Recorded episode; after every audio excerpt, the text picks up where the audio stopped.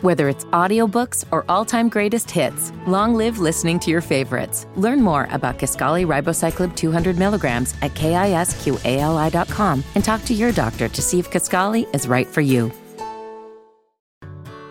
Whether it's audiobooks or all-time greatest hits, long live listening to your favorites. Learn more about Kisqali Ribociclib 200 milligrams at kisqali.com and talk to your doctor to see if Kisqali is right for you.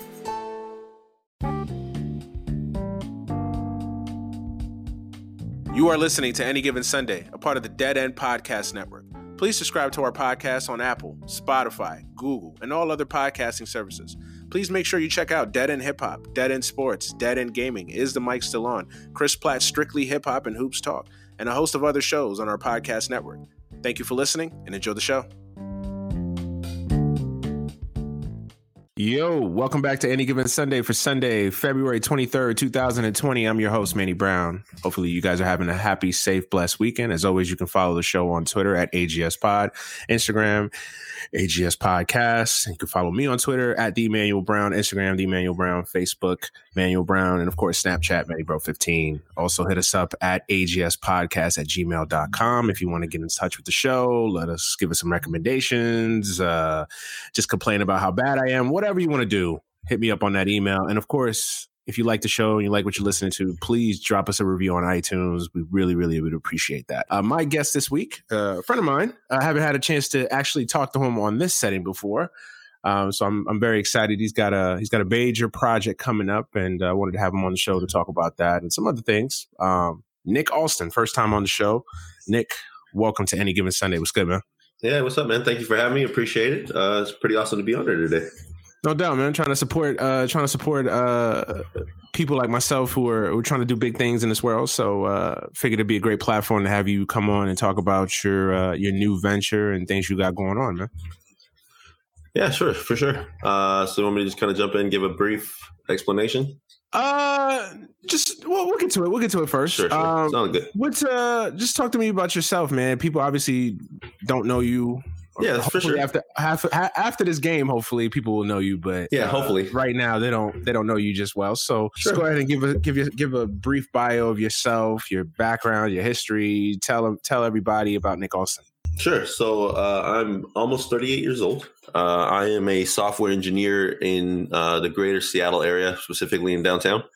Uh, and um, I guess uh, the key things about me are um, I grew up a poor minority, uh, which is uh, kind of a difficult thing to do uh, back in the 80s and early 90s. Um, and fortunately enough, uh, when I turned around 18, uh, I had an aunt who lives in Lakewood, Washington, who kind of stepped in out of nowhere. I didn't even really know this woman. And she was like, Hey, um, you were always a, a, bright and amazing kind of kid and you have a lot of potential um, but you don't really have the opportunity to really explore that right now. So you don't have to trust me. You don't know me uh, but i would love for you to come and live with me and you know and, and kind of experiment and see what, where you can go in life. Uh, mm-hmm. and so because of that that kind of just set me on this path of uh, how i ended up being an engineer uh, uh, anyhow. So um, you know she, she pushed me towards college. I went to college in downtown seattle I went to ais so Art Institute of Seattle.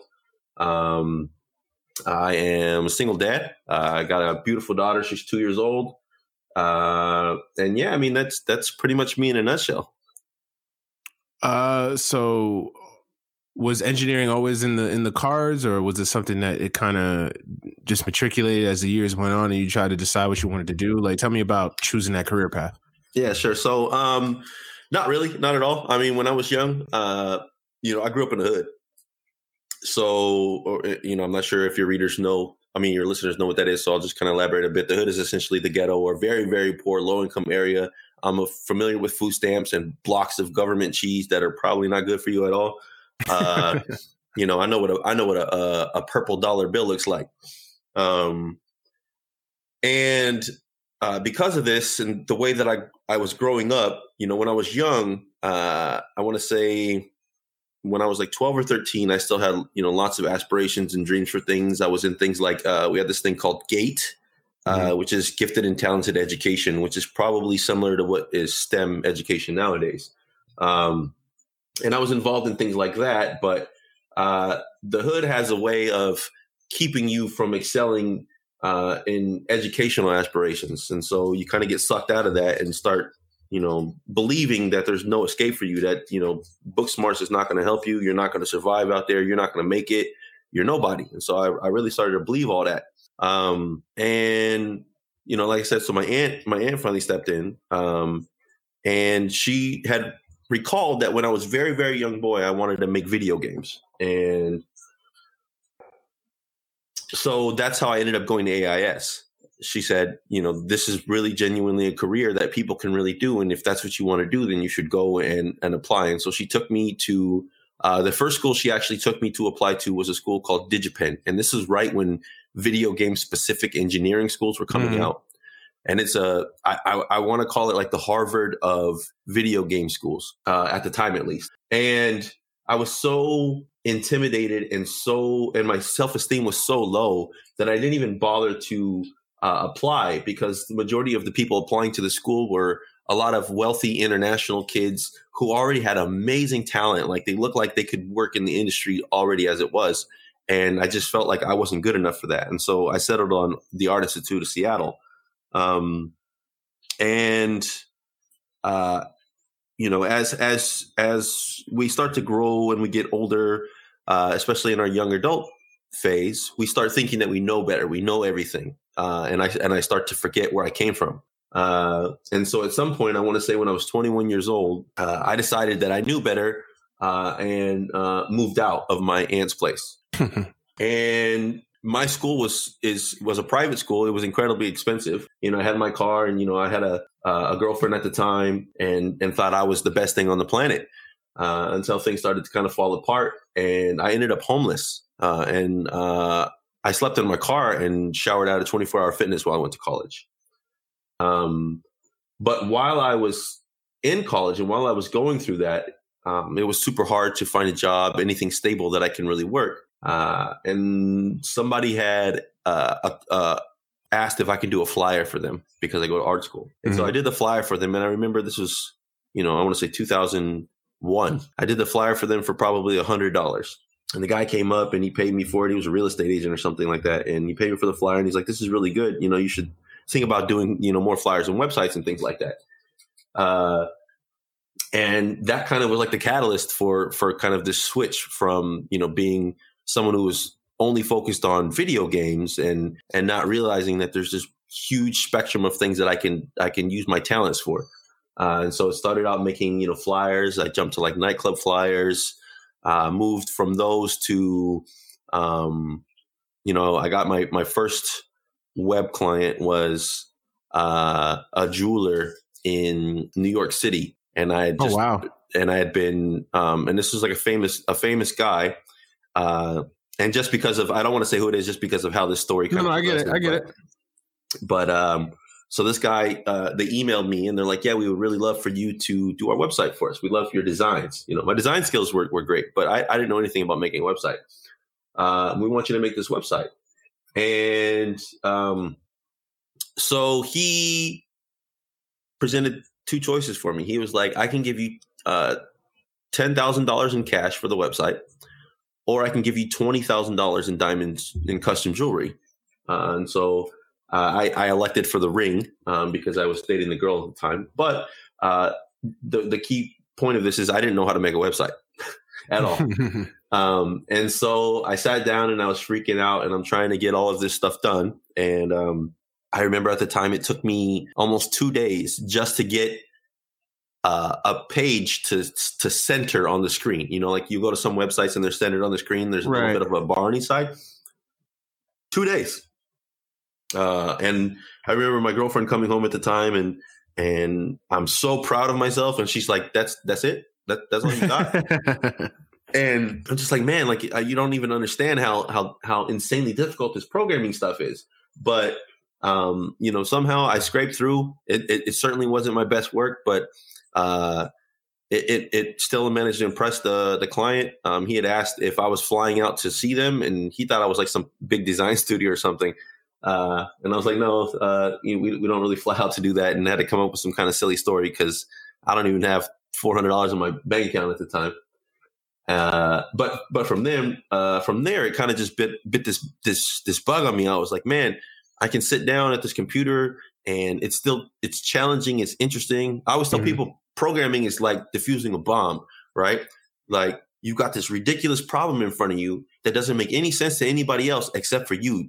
And so I I, I started to get this this passion for it, you know, of really enjoying the fact that um, there's this secret language out there, tons of secret languages, and um, it's really hard for people to learn them. But once they learn them, it opens up all this this opportunity for you. You know, a lot of yeah. a lot of people take for granted when they pick up their cell phone, right? Like everyone has a smartphone, and you know, you touch your smartphone and you're talking into it, and you're saying like, you know, hey Siri, hey, you know, Google, and we just take all of that stuff for granted not really how amazing that is. And so that that really fueled me to and the work of, and the work that goes into making that. You know what I mean? Yeah, and, yeah, yeah. And and you know, there's there's thousands of people that work on just the the Siri team alone. You know, you have scientists and right. and electrical engineers and you know uh, uh, software engineers and all that stuff.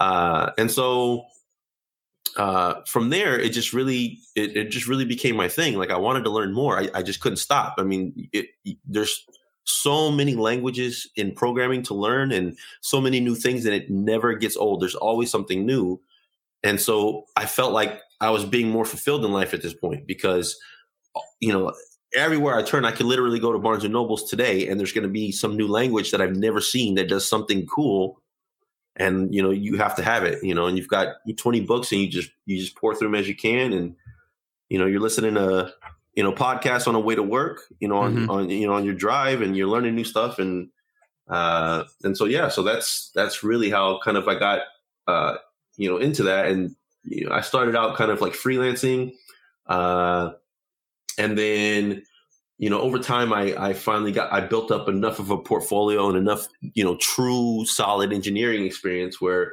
you know, bigger companies were starting to, to, to, to look at me. And, uh, you know, I got to work for the Federal Reserve for a little bit, which was neat. Um, and, you know, from there, it just kind of expanded, uh, you know, to where I am today. So now, now today I work as an engineering consultant. Um, so you mentioned languages and the different programming languages that you that you've learned along the way. Um, for for folks that are listening that are not into coding, that are not into kind of the engineering side of things or the nerdy side of things, I, I know these things, but for some that may not be li- that may be listening that don't understand, just kind of explain that a little bit. Like languages, what do you mean exactly? Like just kind of go into a maybe a brief description of like what yeah, that sure. means and what that does. So um, well, I was there's there's a couple things, right? So if you have a web page, right, a web page is made out of one. They call it a language. It's not really a programming language, but they call it a language, and most people have heard of HTML, right? Mm-hmm. Uh, so I, I always tell people that HTML is like if you were to have a woman standing next to you, right? The HTML itself is the structure of that person. They're, you know, what they they are. Their bones. They have a nose. They have a head. They have a body. They have legs. They have feet. Right? You're just describing a person. Okay. Uh, and that's all that HTML does. It just describes the thing that you have, right? Uh, and then from there, you need different languages to solve different problems. Just like, you know, you're not going to take a hammer, you know, uh, to flip your pancake. You're going to take a spatula, right? So you right. pick the best language to uh, do the job. So uh, now that, like, say we have this woman standing in front of us, right? And she was made with HTML. That's the basic woman basic, generic. They all look the same. Okay. Then you need another language. Let's say, for example, CSS, uh, which is a language which uh, takes that structure and makes it pretty. Right. So now you could be like, I want this person to have a flat nose, or I want them to have a long nose. I want them to have long hair. I want them to have short hair. I want them to have makeup on uh, this is how I want their nails to be, right? You know, et cetera, et cetera. Uh, and then uh, from there, you need another language. Say, for example, they call them backend languages or business logic, mm-hmm. uh, and, and, those languages are the mind, right? So how it operates, uh, and so uh, that language might be something like PHP, and in there it gives uh, you the ability to create how they would think. You know, if I'm hungry, I should go eat. You know, if I'm tired, I should sleep. Otherwise, I should either work or spend time with my family. And so you have to break down really complicated stuff into these small little blocks of logic, right? So, right. Uh, and, and and once you start to understand how these blocks work, you can break down virtually anything into, into those ways. Uh, and then lastly, you use what we call like a front end language, which would be like JavaScript. So JavaScript is partially like back in the day when we had MySpace and you would put mm-hmm. those little codes in and customize your page.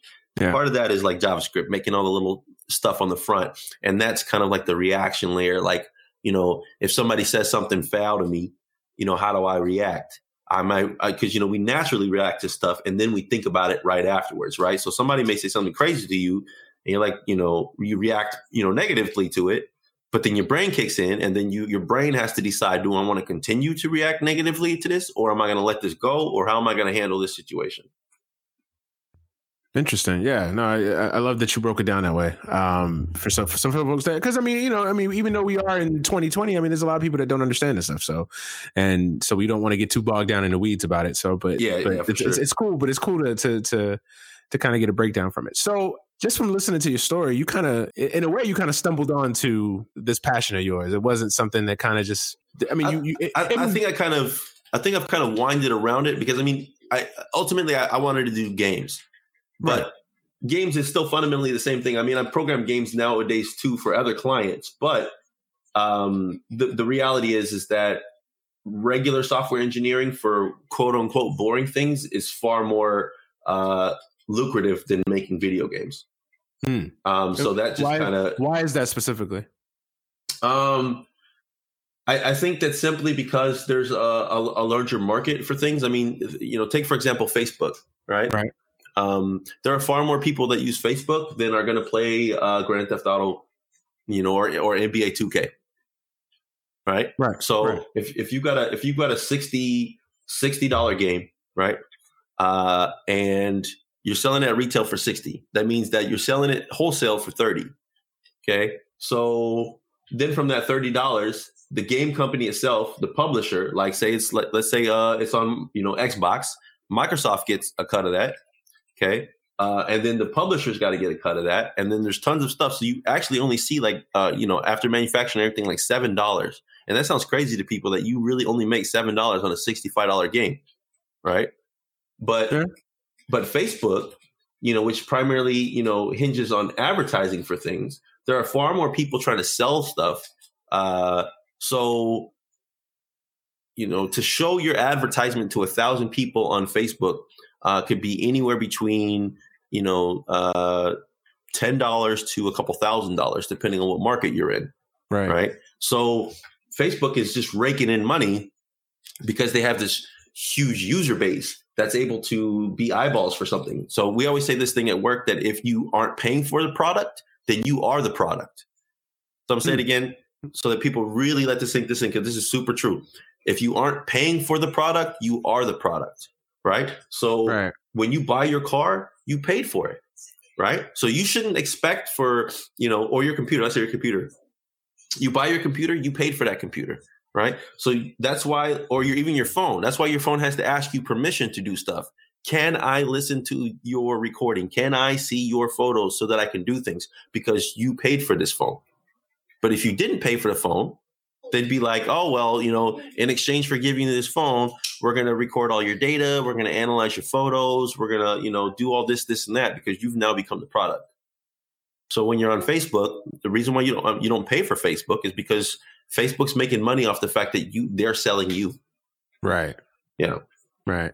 So no, so that's why you kind of sign away all your, you know, for people that don't get it, for that, that's why you kind of, that's why Facebook and other social media companies have this problem with data and data retrieval from these different corporations that they pay to, to have, you know, that's why when you can go on, that's why you've been looking at, you know, shoes on Amazon and Facebook has an ad for you for shoes in a, exactly. a matter of minutes, mm-hmm. you know, it, you know, stuff like that. So it, it, it's, yeah, it's, it's amazing to think about it. Yeah. That, you know, you essentially are the product when you are on a social media site, you know, so that's why people who wonder like, oh, why is, social media free? Like, why is it that I can go on Twitter, create a page, and have you know a hundred thousand followers or whatever?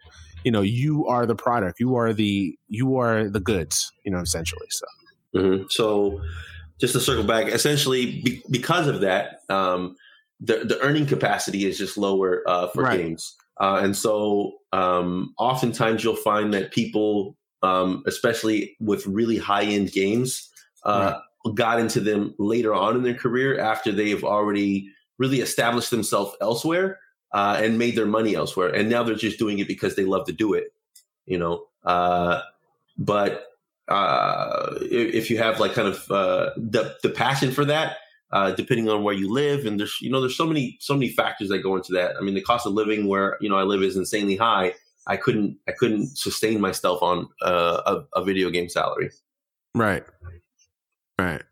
No, I, I love that you broke it down like that. I mean, because you know, obviously, people hear video games and they're like, "Oh, you know," they think of the market and the in the in the and how big the video game community is. But then when you actually sit down and break it down, you know, how much these games are selling for the, the market because in, in, a way gaming is still kind of a niche you know product you know i mean? It's, it's still a niche in, in, in, that sense. So it's not like facebook where i mean your grandmother's on facebook you know what i mean? Like your, yeah. your, your your your second aunt is on facebook. You know that's not the case necessarily in video games. Yeah i still know grown adults you know to this day that still call you know a playstation 4 a nintendo. Like all oh, my kids right, playing my mom, nintendo. Yeah my mom yeah exactly. you know? Yeah, uh, yeah. So it's not it's not as uh, ubiquitous um, as people would think, um, and so it's getting there. But it, you know, I think it just really boils down to you know the cost of living where you you know where you're at because you know, say for example in Seattle, uh, you couldn't really live on fifty or sixty k, you know, yeah. which is which is an average an average gaming salary. Uh, and to a lot of places elsewhere, 50 to 60K is amazing. Like if I lived in, like, say, you know, NorCal, Sacramento, Stockton, somewhere around there, Elk Grove, I, I, would take 50k in a heartbeat. It would be a great, it would be a great salary, you know. But you know, just it just really depends on on where you're at. If you're in a a, a city where, uh, you know, uh, the salary that they're offering you is sustainable, then then go for it. But it's it's just all about research and and and making sure that you know you find an area that fits uh, with your needs. Um, so, what was the most rewarding project you ever worked on while you were freelancing? What was the thing that you're like most proud of? Um, um, oh, that's that's a super easy one. Uh, so a couple years back, uh, I made a website um, that had no financial interest for me whatsoever. It, it, was not ever meant to make any money and never was going to make any money. There was no ads. There was nothing on the website. Uh, literally, all it was was um, think about it like a, a Facebook post box right? Where you could type right. something. And the website was called Counting Karma. And all it really did was you would go on the website and you weren't allowed to say who you were. You weren't allowed to use any names. Everything was anonymous. You were allowed to post pictures, but outside of that, all you were allowed to do was make a post about something nice you did today. And that's it. That's all it was. And and and it would it would geo locate where that happened, uh, and just to kind of uh, explain what geolocation is, essentially, uh, when you do actions on your phone or on your computer, 99% uh, of the time that stuff can be tracked uh, right. into a really precise area. And so uh, when people would geolocate these things, I would space it out a bit so that it's not identifying them as a person, but then it would plop it on a heat map. So a heat map is kind of like uh, you know, that predator vision that you would see in the old predator movies. And the more activity you had in a certain area, the brighter it would get. And so it was just this really neat project where people would just be able to do nice things and you would watch this heat map spread out of people doing nice stuff. Interesting. Okay. Yeah, and that was that was that was uh I think I think that's probably, you know, engineering wise that's the thing that I'm most proud of just because um you know, a lot of stuff often gets tied to doing it because of uh monetary monetary drive. Uh, and so to be able to just make something and say, I'm just making this because I want to make it and I think it's cool. Um, and I don't have to make money on this you know, is is a good feeling, you know, because yeah, it's a lot of people. It's just times, a passion product. It's just a passion product. It's not such an. It's not something that you're like I have to make it or I'm I'm bound to make it. Like you said, yeah, it's just something that I'm doing because I love to do. You know, mm-hmm. yeah, yeah, I get it. I totally get it. Absolutely. So you know, now we got a little bit of an idea who you are, your story, or whatever. Um, talk to us about this project, man, that you're working on right now. Uh, this Kickstarter. Just kind of don't don't hesitate to go into detail, man. Just kind of tell us what it is, what's uh what the origins of it were, and uh what can we expect from it. Sure. So, uh, in order to do that, uh, to explain the story, I gotta I gotta hop back to something that was kind of missed uh, in, in, in, my hat in my past. Um, so, um, in 2007, I had a daughter, but she passed away of SIDS. Oh man, sorry to hear, man. And uh, that was really devastating for me uh, and it really rocked and changed my life. And it changed my life so much that I disappeared off the face of the planet for five years. And uh, I moved to California. I stopped contact with everybody that I knew, uh, and I kind of lived on on you know with myself and didn't really interact with anyone. And all I would do is I would get up in the morning and I would go to the gym, uh, and then I would just walk and walk and walk and walk. I had so much money saved up at the point that I could just live off savings for quite some time. Um, and one day I'm walking in a shopping plaza and I see a, a store, uh, uh, and it was called Metropolis Comics. It's it's unfortunately closed down now, eh, but there was like 80 people in this store, and so you know whenever you see a big crowd of people, you're kind of curious. So you walk inside, and uh, I see a bunch of people, all different ages, races, everything, and they're all sitting down and they're playing a card game. And so I'm curious, and so I walk in, and uh, you know, so I ask somebody who looks like they're not busy, "Hey, what is everyone doing?" And they're like, "Oh, this is uh, we're playing this card game called Yu-Gi-Oh. It's really cool. Yeah, you should check it out." And so you know, he kind of had this really good energy about him, so it sucked me in. I was like, "Okay, sure, I'll, I'll come in, I'll check it out." So I sit down, and he starts explaining to me this card game, and um, I'm like, "Okay, well, that's pretty cool." And he's like, yeah, so uh, here, here's a bunch of cards. You can have these if you want, so you can learn how to play this game. And a lot of times people don't really uh, go out of their way to bring people into something or even are generous enough to just be like, here, let me, you, you can have these. Right. Uh, and so I thought that was really neat. Uh, and so um, because of the situation with my kid, uh, I ended up going to the store every day and I was playing it so much and I started realizing that, you know, I was laughing and maybe I wasn't happy at first, but I wasn't thinking about it constantly. Mm-hmm. You know, and I got to sit down and I'm focused on these cards and on these people in front of me and learning about them. And it's a very social thing. You know, you're playing this card game and you're talking to these people about their day uh, for hours on end. And um, you know, I finally I finally got to a place in my life where I, I got healthy again. I moved back to uh, Seattle in 2015, and I continued um, to play this card game. And you know, I made tons of friendships along the way. There's people now that I've known since 2010 that I'm still friends with just because of this game. Uh, and so when I was in Seattle, uh, there's a, a, smaller city called Renton in, uh, in Washington called Renton. Uh, and there's a card store in Renton called Shane's Cards. And I would go into this store to play the game.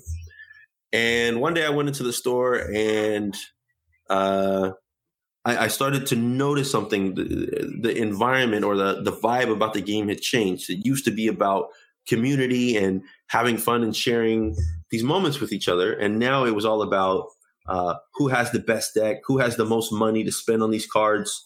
Uh, and these cards can, a single piece of cardboard can be $500. Wow and you'll need like three of them in a deck. Like currently, a lot of my friends are in Las Vegas right now playing in a large event for this game, and the best deck you can play right now costs you around fifteen hundred dollars. Jeez, you know, so the game had, had spiraled out of control to this point where it wasn't really uh, a fun game that everyone can play. It was about who has money to spend on this game, and some of the players who had the money to spend on this game uh, would uh, you know talk trash about uh, the people who didn't. Oh, you're a scrub. You're garbage this game. You you know you suck. And it has nothing to do with the fact that they're good or bad. It's just that they may not have a thousand dollars. They may not have a hundred dollars. You know, and they just want to they just want to have a, a, a, good time and you know do something something fun. Well, just uh, just just quickly, what, why did why did that why did that change happen? Like in your opinion, like what uh, what what what caused that? The the company itself uh, reinforces that behavior. So uh, the game is made the, the game is made by Konami, uh, and Konami uh, primarily makes the majority of their money in gambling uh, in Asia, uh, and a lot of their external investments, like video games, they make video games, Metal Gear Solid, stuff like that, are a drop in the bucket to how much money they make on gambling. Um, and so, their this particular card game that they own, they release the cards in Asia uh, three months before they are released in America. And there's no necessary rhyme or reason to how they print the cards in Asia. Uh, but then they watch the Asian market to see which cards bubble up to the top, which cards are good, which cards are strong, you know? And when they finally come to America, they change how they print the cards. They make the best cards very hard to actually get. Wow. Because they use the Asian market as market research to say, oh, this is the best card in the pack. Everybody's going to watch this everybody sees in Japan this is the best card. So as soon as the Americans get it, they're going to want this card.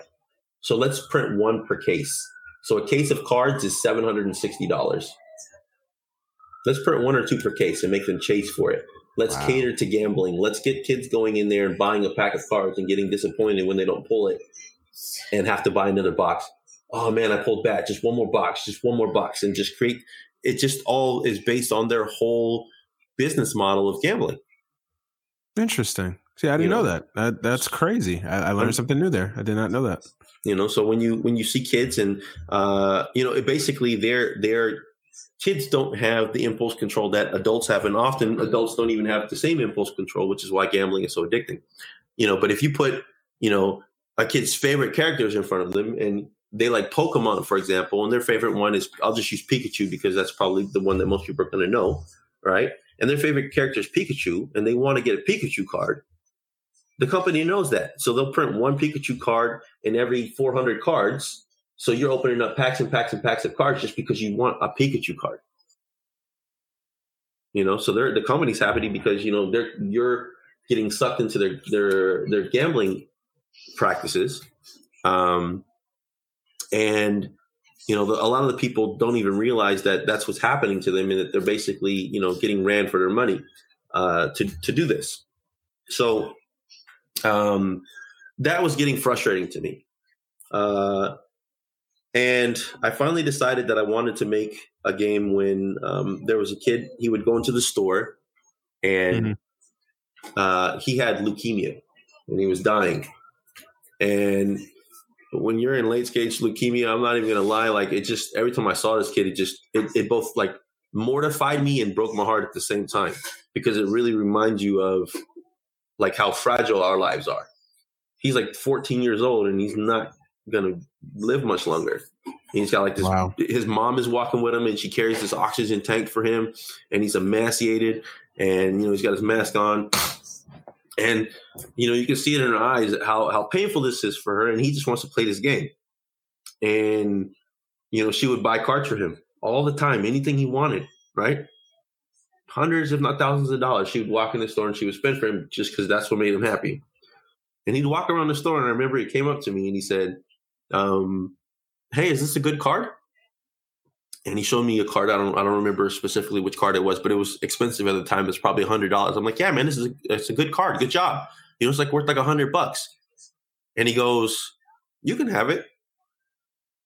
And I kind of looked at him, and I'm like, look, this is your card, um, and I want you to keep it. And you don't need to give anybody your cards in here to have friends. Um, and it was at that it was at that point when I was like I, I felt like I wanted to make something um to change the way that this game is going. It got it just felt really gross to me. Right. Uh that that it's the point where, you know, um this kid doesn't get any attention and nobody wants to play with him, but they all will you know, when his mom comes in to buy him cards, they're all around him. They all want to hang out with him. They all want to get his cards and, you know, basically rip him off for all of his stuff. And he's dying. Um, so I sat down, you know, I talked to my uh, my boss at the time, and they're like, you know, this is a good idea. This is something that you should do. Uh, uh, and so I, I, set out to really change the way that you know uh, card games are uh, approached. Almost every card game on the market since the very first one that was popular, which was Magic: The Gathering, um, they've all been designed this way. They all artificially uh, limit popular cards that you buy and you buy and you buy and you spend hundreds, if not thousands, of dollars to play this game. Uh, and for me, I said I don't want to do that. I, I, want I want to be able to play this game. Uh, I want you know twelve year olds to play this game. I want you know eighteen year olds who have forty dollars to their name for the whole month because that's all they have after paying their bills to be able to just have something to have fun with. Um, and so I designed this to be not random. Instead of going to the store and buying a package of random cards and you don't know if you've got good cards or if you just spent ten dollars on garbage, mm. uh, mine is uh, you buy the game and you get every single card in the game.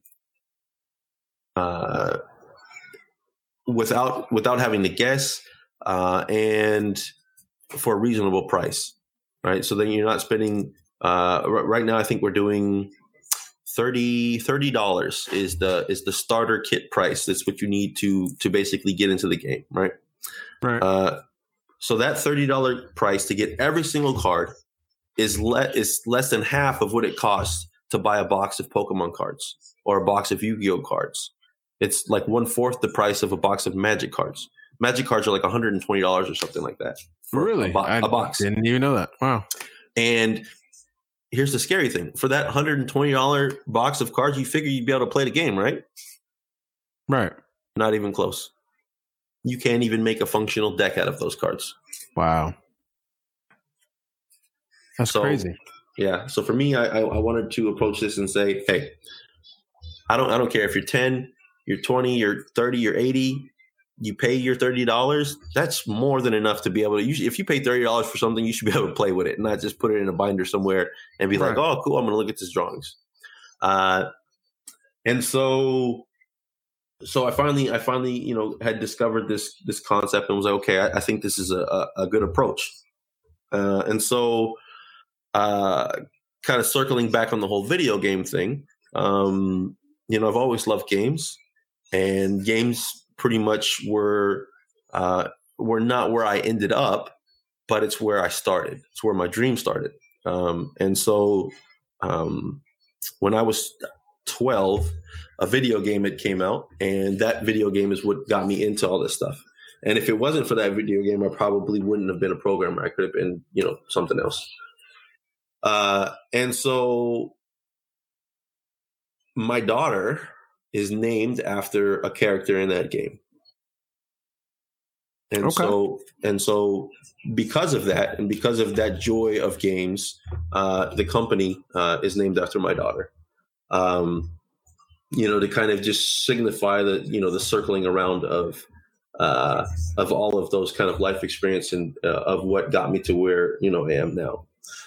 Uh, so uh, yeah, so then I guess from there, uh, you know, we just uh, spend a lot of time, you know, really, you know, prototyping this out, you know, drawing out things on uh, three by five cards and, uh, you know, testing continuously and trying to make something that I genuinely enjoyed to play that gave me the same challenge and vibe that the other game did.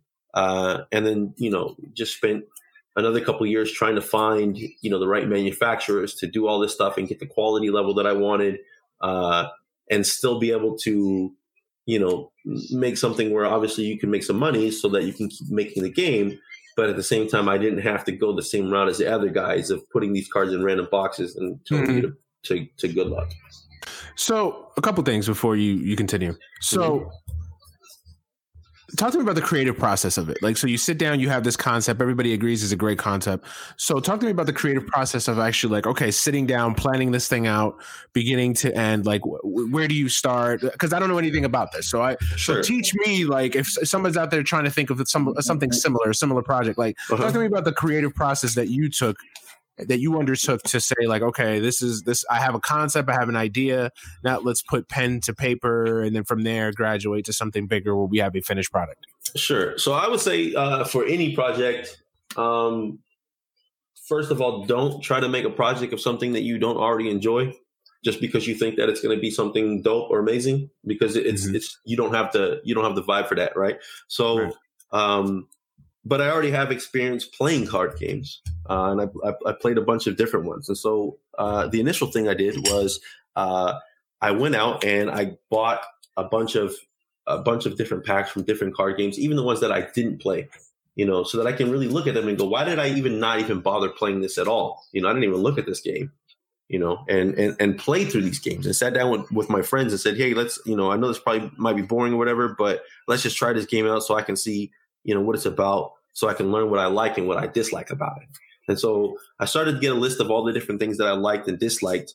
Um, and then once I had all of that down, uh, then um, I think, how did I start? I started with uh, looking for some, uh, I guess, some core uh, unifying elements. You know, a lot of, you know, find the things that are similar in all the games. All the games have some kind of monster or thing that fights. They all have attack. They all have defense. You know, they all have some, you know, uh, abilities that they can do, like magic spells or whatever they can do, uh, and find those commonalities. Uh, and then once I have those commonalities, uh, then it's just like a, I want to say like a, a cooking recipe, right? Like your grandma may teach you how to make some food or teach your mom how to make some food, but then your mom may put a spin on it and then she teaches you uh, how she did it. And then you're gonna get it, and you're gonna look at it, and you go, okay, yeah, yeah, I like this. I'm, I'm, I'm feeling this. This is good. Uh, but let me try just throwing some jalapenos in here really quick, and seeing how that, how that, how that. T- okay, yeah, mm-hmm. I like the jalapenos, or I, you know, you start. Okay, well, you know, this might, this might actually be good, like on some eggs. Who knows, right? right? So you start remixing stuff essentially, uh, and and from there, then you start to build your own your own identity, your own voice, right? And and this is before you even have any pictures of anything, no images. You're just dealing with text and mechanics and concepts, right? So, you know, now I got these three by five index cards, and you know, you start you start building out the your your your concepts, right? So my first early concepts felt probably just like any of the other games, right? Because you're you're still trying to find your find your voice, uh, and then you start you know adding those different spices and seasonings to it, and things start to you know progressively change, and so you go through you know different different versions. You're like, okay, this is the first version of the game. Let me test this out. And then you may you know have some people play your game and they go oh this is too much. Oh this reminds me of this thing in the other game in pokemon or something. So you go okay this is too similar to that. How can i improve this? How can i spice this up a bit so that it it's new and fresh and and, and they're excited about it? Uh you know you're going to go over you know hundreds hundreds of of, of times uh that you're going to go through this design process. Mm-hmm. um but eventually things start to kind of solidify. And once those things start to solidify uh, then then you start thinking about like what's what's going to look like right? Um, and i always tell people um, it's not a real project for you until you put some money into it.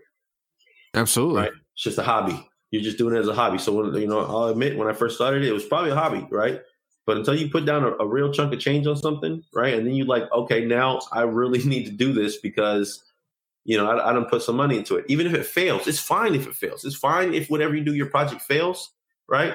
But once you put some money into your project, you got to see your project all the way to the end, right? Because otherwise, you're just saying that you don't care about your your own, you know, your own money and your own time, right? right. So then I finally commissioned my first my first artist. Um, I uh, my daughter's mixed with Vietnamese, um, and so I thought that uh, it would be good for me to um, work with Vietnamese artists, uh, just so that I can learn more about uh, the culture uh, and and and and feel connected in a way. Uh, so I reached out to some artists to find out, you know, what their average pay was um, for doing art, and I was actually surprised with what the numbers came back, and they were a lot lower than I expected. so it is my belief that if you treat people solidly, that they will treat you back the same. Absolutely. So I, so I said to these guys, this guy, I said, "Look, man, uh, this is insanely low. I'm going to pay you three times what you're asking, right? Because you know, for for three times what you're asking is still cheaper than what it would cost for me to get it done stateside. So I'm still right. winning, right? But I want you to win too right? I want you to feel like your your your your effort is is being is being rewarded, that you're leveling up, that you're growing, right? And so uh, he was like, sure. So you know, I got this guy, and he sent me back my first piece of art, and I was impressed with it. Um, and I showed it to friends, and you know, started to get that. You know, it's it's it's still you know an echo chamber, right? You know, you're gonna you're gonna show it to your friends, and your friends are always going to tell you it's amazing, right? right? Even if it's not. Uh, even no matter how how how you know solid your friend is, it's, it's going to happen, right? Uh, but at least at least it gets you hyped for it, right? So now I'm hyped for this. I'm I'm excited, and you know you start you start going all in in it, right? And whenever you want to you want to build something, uh, you gotta you gotta sacrifice. You gotta sacrifice a lot, right? There's there's been months where you know I've I've had twelve dollars in my bank account, you know, just because you know you're throwing so much money into to making this this dream possible. And you know, I'm not saying that you know you have to feel like you're living on the edge to to make your dreams come true, but sometimes you you got it, right? Right, right, absolutely. Um, uh, but but you know, then then then things start to to really get defined and really start to form up, uh, and and you start to you know see people start to take notice right because you're putting in that real effort that you know you genuinely care about this and you know how how it's how it's played um you know start i start i start shipping it around and uh you know getting this feedback and then i start you know uh you, you know you make a facebook page uh, and I start getting people, you know, on the Facebook page, and that's, you know, that's growing, you know, every day. Like it's so cool right now to to be on Facebook, and I'm just sitting there, and I get these notifications all day. This random person liked it, and this person liked it, and you know, I'll I'll, I'll find myself, you know, on a the the, the end of a an interview call. I had a a, a guy. Uh, he called me up and he's like, "Hey, you know, I saw your game and we want to do like a YouTube interview." So I did a YouTube interview for the game um, you know, I, I, I don't want to say the, the, the player's name, uh, but an NFL player reached out and, and was like, look, you know, I actually really love card games. So, you know, I'd love to see where this kind of progresses, you know, so I, uh, you know, even that in my own mind is like a, a, a really cool success, you know, to have this, this NFL player, yeah, you know, reach out to me. I'm, you know, I'm just a small fry, you know, and, and reach out to me and say, you're doing something cool and I like it I want you to send it to my house. You know, wow. Um, and, and and so you know, I I I made sure that um, you know it took a little bit longer than expected to get it to him, but I you know I explained to him, look, you know, uh, I, I want to make sure that what gets in your hands is the best that I can I can do. So even if you're disappointed with it, I can not be disappointed in it because you know that's that's the best that I could put out at the time, right? Right. Um, and uh, you know, then then you know you start formulating stuff. You get the website up.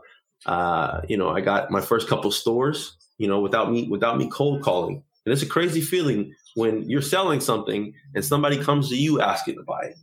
Right. Right. I had a store. They the email stores are emailing me and they're saying, "Hey, you know, I've got a, I've got some I've got some guys coming into my store, you know, my game store, and they're asking about this game you know, I need to know how I can order this game from you and how I can start running events at my store. Uh, and so you get these little small wins, these small victories, you know, uh, and, and, you just kind of just, you know, keep pushing with the momentum uh, and, and, kind of keep things rolling, you know, and, and you just try to see it all the way to the end.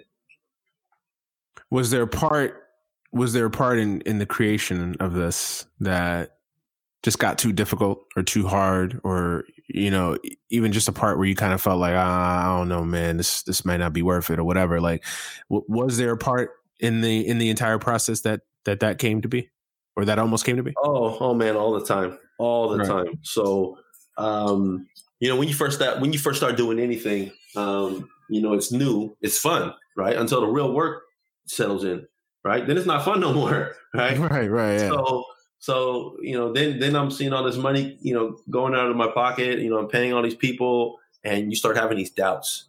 Right? You're like, man, I'm spending all this money trying to get this game out the door and I'm nobody.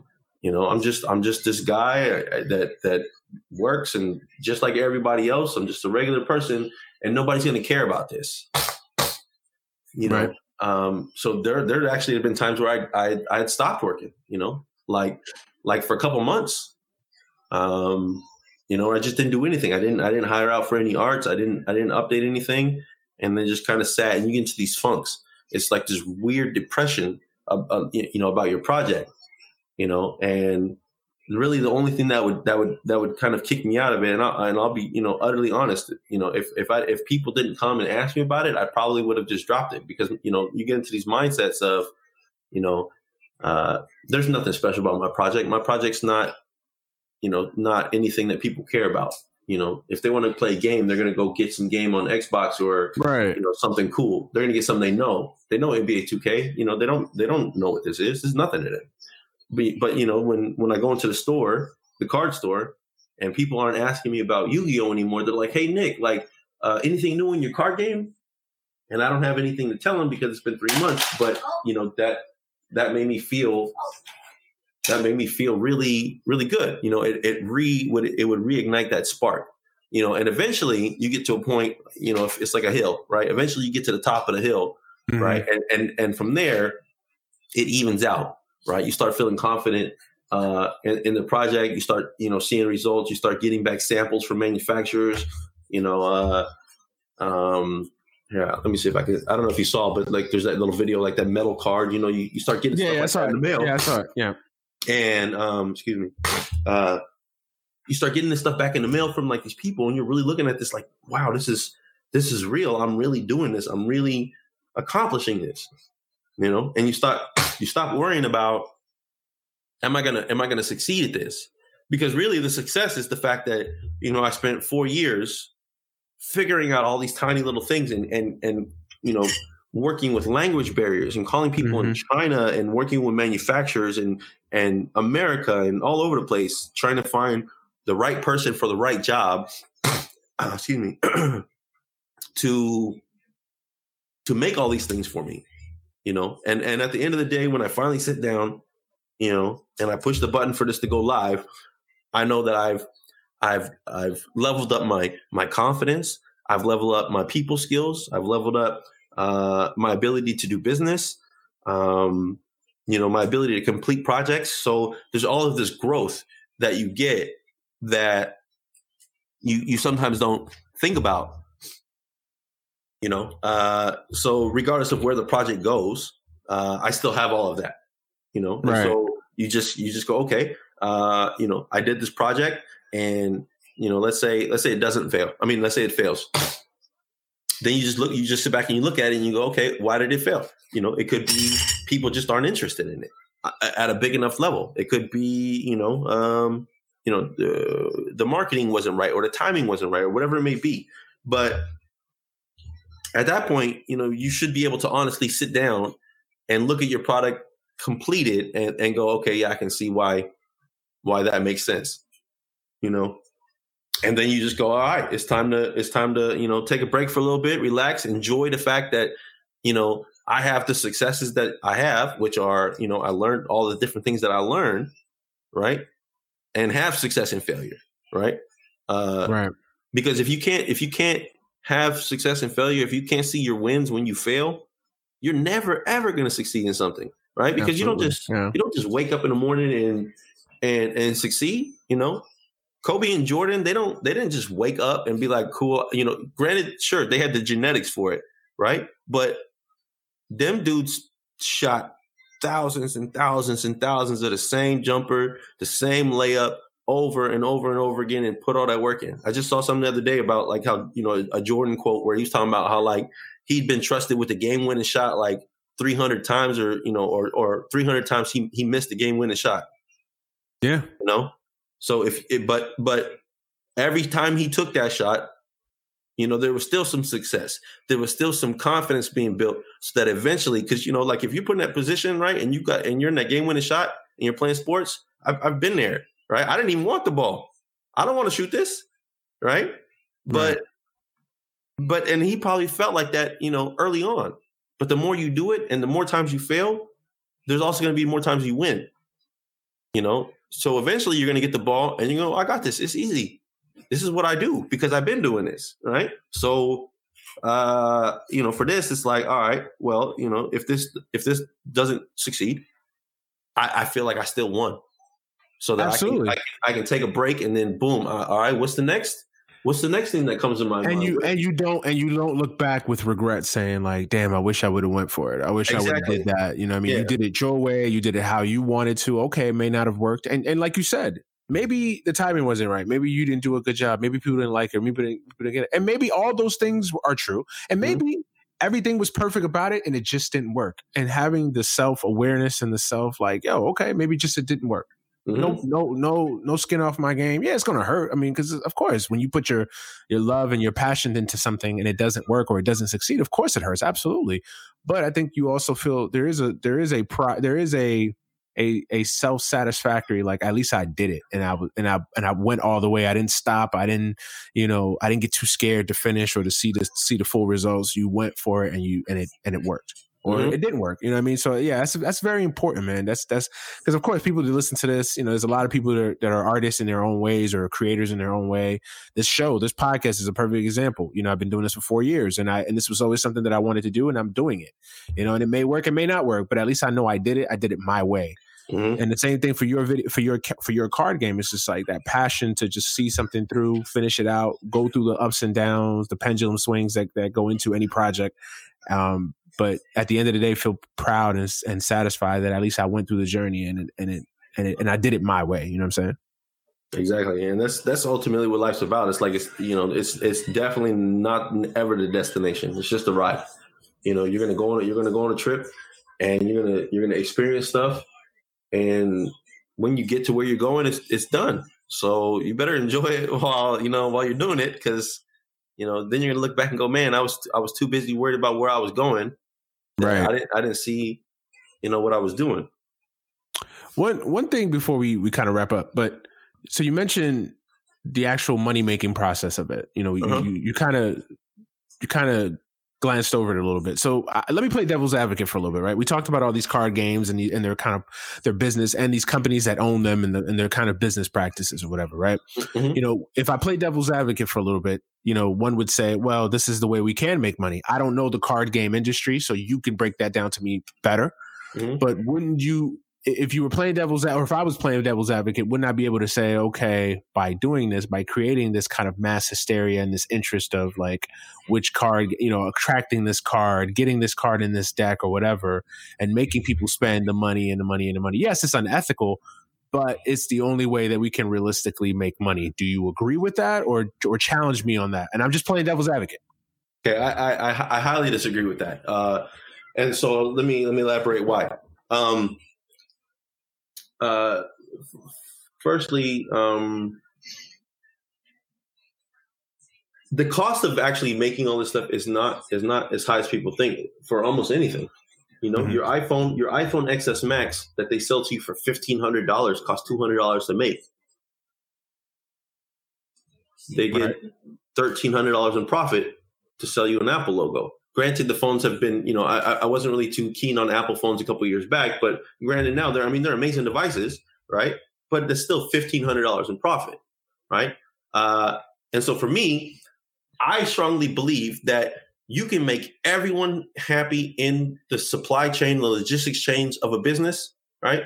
And still make money, right? I can make sure that the player is happy. I can make sure that the stores that are selling the product that have to see these people every day are happy you know, and I can make sure that the business is happy without having to uh, create a predatory environment. You know, like I don't know if you got if you've heard anything about how like the loot boxes, right? They're trying to do all this stuff with loot boxes. Yeah, yeah, yeah. I have.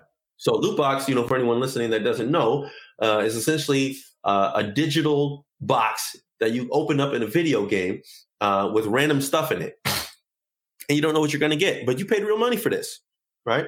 So the government is saying that, hey, these are predatory. This is bad, right? But what's the difference between a digital loot box and a pack of cards when they function exactly the same? It's the same thing. You're opening up a pack of cards and you don't know what's in there, hoping to get something cool, and you don't. So you buy another one, and you don't, and you buy another one. So sure, those companies uh, you know, are, are raking in millions of dollars hands over foot, right? But I, I don't think that you necessarily need to uh, approach a business that way. And I think that times are changing, you know, especially in games. You know, people uh, in, in the board game kind of industry are getting kind of tired of that. They're tired of, you know, I spent $85 on a box of cardboard and open it, and now it's worth four. Mm. You know, so if you say to somebody, hey, this box right here is $30. And what you're getting is $30 in product and you know exactly what you're buying, you know? because you're not going to go to T-Mobile and be like, yeah, uh, you know, um, I want to get a new phone, and they go, yeah, sure, no problem. Uh, but we're doing the loot box system now, so you actually don't get to pick an iPhone. Uh, what you can do is you could pay a small fee of twenty dollars, and then uh, we'll randomly give you a phone. Right? Right? So you're like, you're like, okay, sure, fine, right? So you you open up a phone, and you've got uh you've got a razor phone uh from like 1999 or something crazy, and you go, I'm not really feeling this. I need touchscreen. And you go, oh well, sorry, you know, better luck next time. So you go, all right, let me try again. Right? No one, you're not gonna you're not gonna buy a phone like that. Right. right? So Absolutely. why should kid why should kids have to buy buy their games like that? You know, why should they go to the store and be like, I want a Pikachu card? Give them a Pikachu card. Just just you know, let them buy it. You know, build your model, right. build your model in a way that it's financially sustainable. You know, I'm like like you know, I'll, I'll be I'll be frank.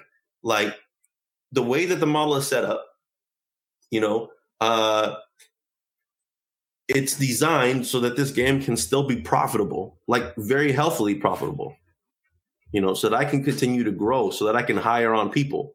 You know, so that I can, uh, you know, expand this and, and and go into other things. You know, maybe it's making video games. Maybe it's you know we have comic books we're making and all this different kind of stuff. But you know, you've got to pay these people to make all this stuff, right? Right. Uh, so the game's designed to be able to make money. It, it very much can make money, uh, but it makes money in, I, you know, like you said, I think the key word is just an ethical way. It says, hey, I want you to have something of value or perceived true perceived value for it. I don't want you to gamble for it, you know, and I want you to be able to make an informed decision. You know, I want you to be able to go in the store and go, do I want this pack of cards? What comes in this pack of cards? I don't like this. I'm not buying it this month. Right. Cool. That's what I want. Cool. That's totally fine by me.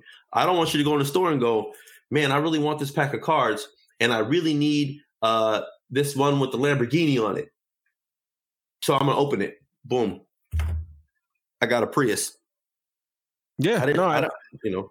I, so, so let, let, me again. I, I totally agree with you. I'm just you know people are like this and you know some people think like this you know let me sure. play devil's advocate for a second and say okay these companies are going to say well you know we don't we don't implicitly advertise that and not to mention we don't make anybody it's not like we hold a gun to your head and say drop $800 on this pack of cards and see what you get you know so eh, so I, I guess my question is and again i agree with you what responsibility does the consumer bear in all of this because at some point I, I, I, it's like fool me once, shame on you. Fool me ten times. It's like at some point, what what responsibility does a consumer have in that in that decision making process? I genuinely think they're a victim. I hmm, genuinely hmm, do okay. because they don't they don't force you to do these things, which is true. They don't they don't put a gun to your head and say you need to buy our stuff, right? Uh, but they also hire the most talented psychologists and statisticians that they can. These hmm. companies hmm. genuinely hire those type of people, PhD in psychology, to make a children's card game. And why are they doing that? They're doing that because they need to find out the best methods and the best systems to create an addictive environment to prey on you. So then you fall into the triple the the the, the traditional marketing, right? So you see, uh, I always say, no one wants something that no one else doesn't want. So when I first started, you know, advertising on the game, the likes and stuff like that were slow. But now that I'm I'm I'm starting to hit up you know uh, four figure numbers for the game, people are just liking it because their friends are liking it, right? Mm-hmm. Which is great because you know people people will often judge things by the cover and they don't get the opportunity and they may look at it later. So I'm getting the I'm getting my foot in the door with them, right? The ability to say, hey, check me out. So at least they're looking, right? So those companies are doing the same thing, right? Which is fine. You're able to you're able to put out the advertisement, get your foot in the door right? But those they do it on a grander scheme.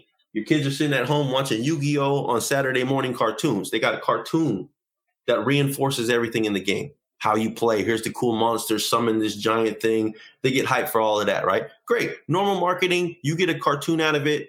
You know, uh, but the actual system for how they sell is the problem, mm-hmm. right? You hire these people and they go, um, uh, how, do, how do we get more money from from everybody you know oh that's easy we just designed this system which uh, is very addicting in personality uh, i mean in characteristics right? We take the very cool cards. We uh, use shiny patterns, so they they cover certain cards with foil in in attractive patterns uh, that make them desirable, right? So uh, now you have these hard to find, uh, visually attractive uh, cards, and you're opening up these packs.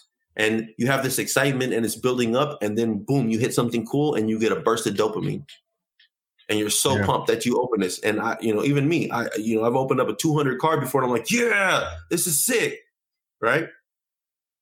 And, and, and there's a chemical reaction going on, you know, that makes you excited, that wants you to keep opening more, regardless of if you won or you lost.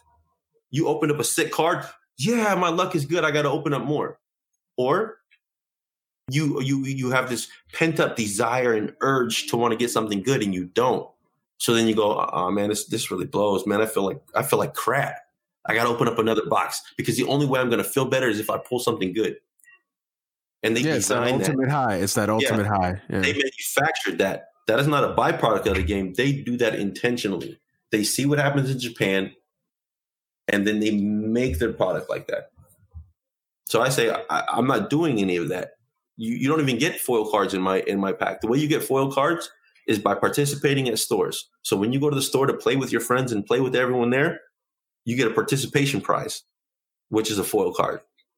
So you still, in a way, get that that that that dopamine, that excitement of oh, I'm going to go and I'm going to play and I'm going to get something, but it's not rewarding you with your money. It's rewarding you with your effort, right? Because in in in all the other games, the only way to get foil shiny cards is by paying for them. And in my game, you get those foil shiny cards by going to the store and saying, "Hey, I, I, I played today and I fought hard and I won, so I got five packs." Whereas someone who lost every match might get one one bonus pack. Interesting. Yeah, no, I I totally get it, man, and it, and I, and I think this this will be eye opening to a lot of folks that because like again, me, I don't know anything about card games. I've never played a card game in my life, so but it's interesting kind of seeing the business aspect of it and seeing kind of because I didn't I didn't know all this stuff happened. So I think this will be very revealing to some folks yeah. that didn't understand didn't understand the kind of actual business process of it. And, and I mean, I mean, uh, think about like 2K. You play 2K or any kind of sports game online, Madden, anything like that? Yeah, yeah of course. Yeah, 2K. I, I, I, haven't played in a long time, uh, but I'm sure they're probably starting to do it too. I'm sure you can buy something in Madden or 2K with real money, right? Like little little. Right, right, right. Yeah, like they are. Yeah. And and and and you probably you probably don't, right? But I'll tell you this: the moment you do, you're going to go deep. That's how it works. You see it all the time. You don't touch it. You're like, I'm never gonna. I'm and I, you know, I play I play computer games, and I always told myself in computer game, I'm not buying this stuff. It's just random random stuff, and then eventually you see something, you go, yo, that's that's dope.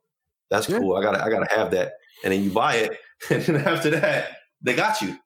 They yeah. got you. Yeah. And it's the first high. And then you just try to you every single time you're trying to you're trying to recreate that high. You're trying to get back to that that initial moment of excitement where it's like, oh shit. Yeah.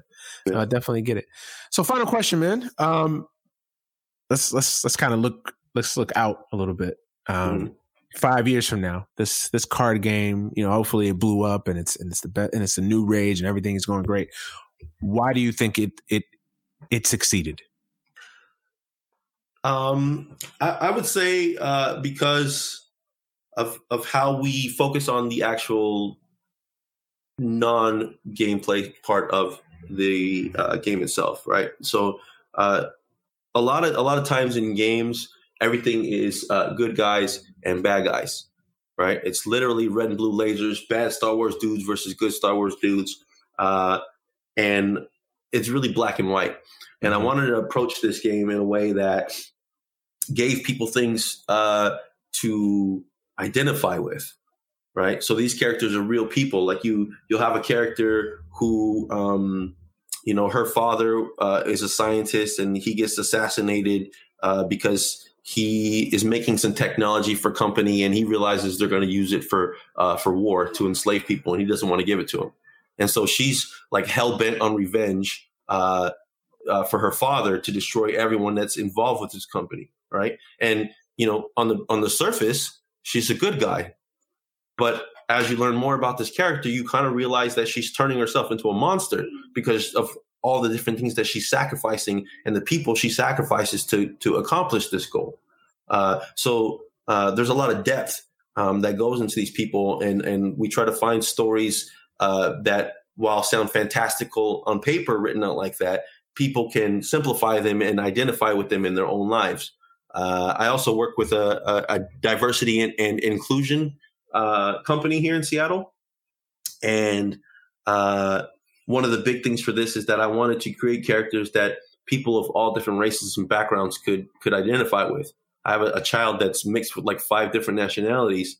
She's not going to look like anybody, you know. Uh, right. So when I was a kid, you know, it's too black to to hang out with the white kids and too white to hang out with the black kids, and you just feel lost, right? And so I want people to be able to pick up these cards. It doesn't matter. Like one, of the, the the third character we're releasing is actually a dude in a wheelchair, right? Okay. Because you never you never see this. You never see the dudes. I mean, outside of Professor X, from the X Men, but he's got psychic powers. You know, people in wheelchairs don't have psychic powers.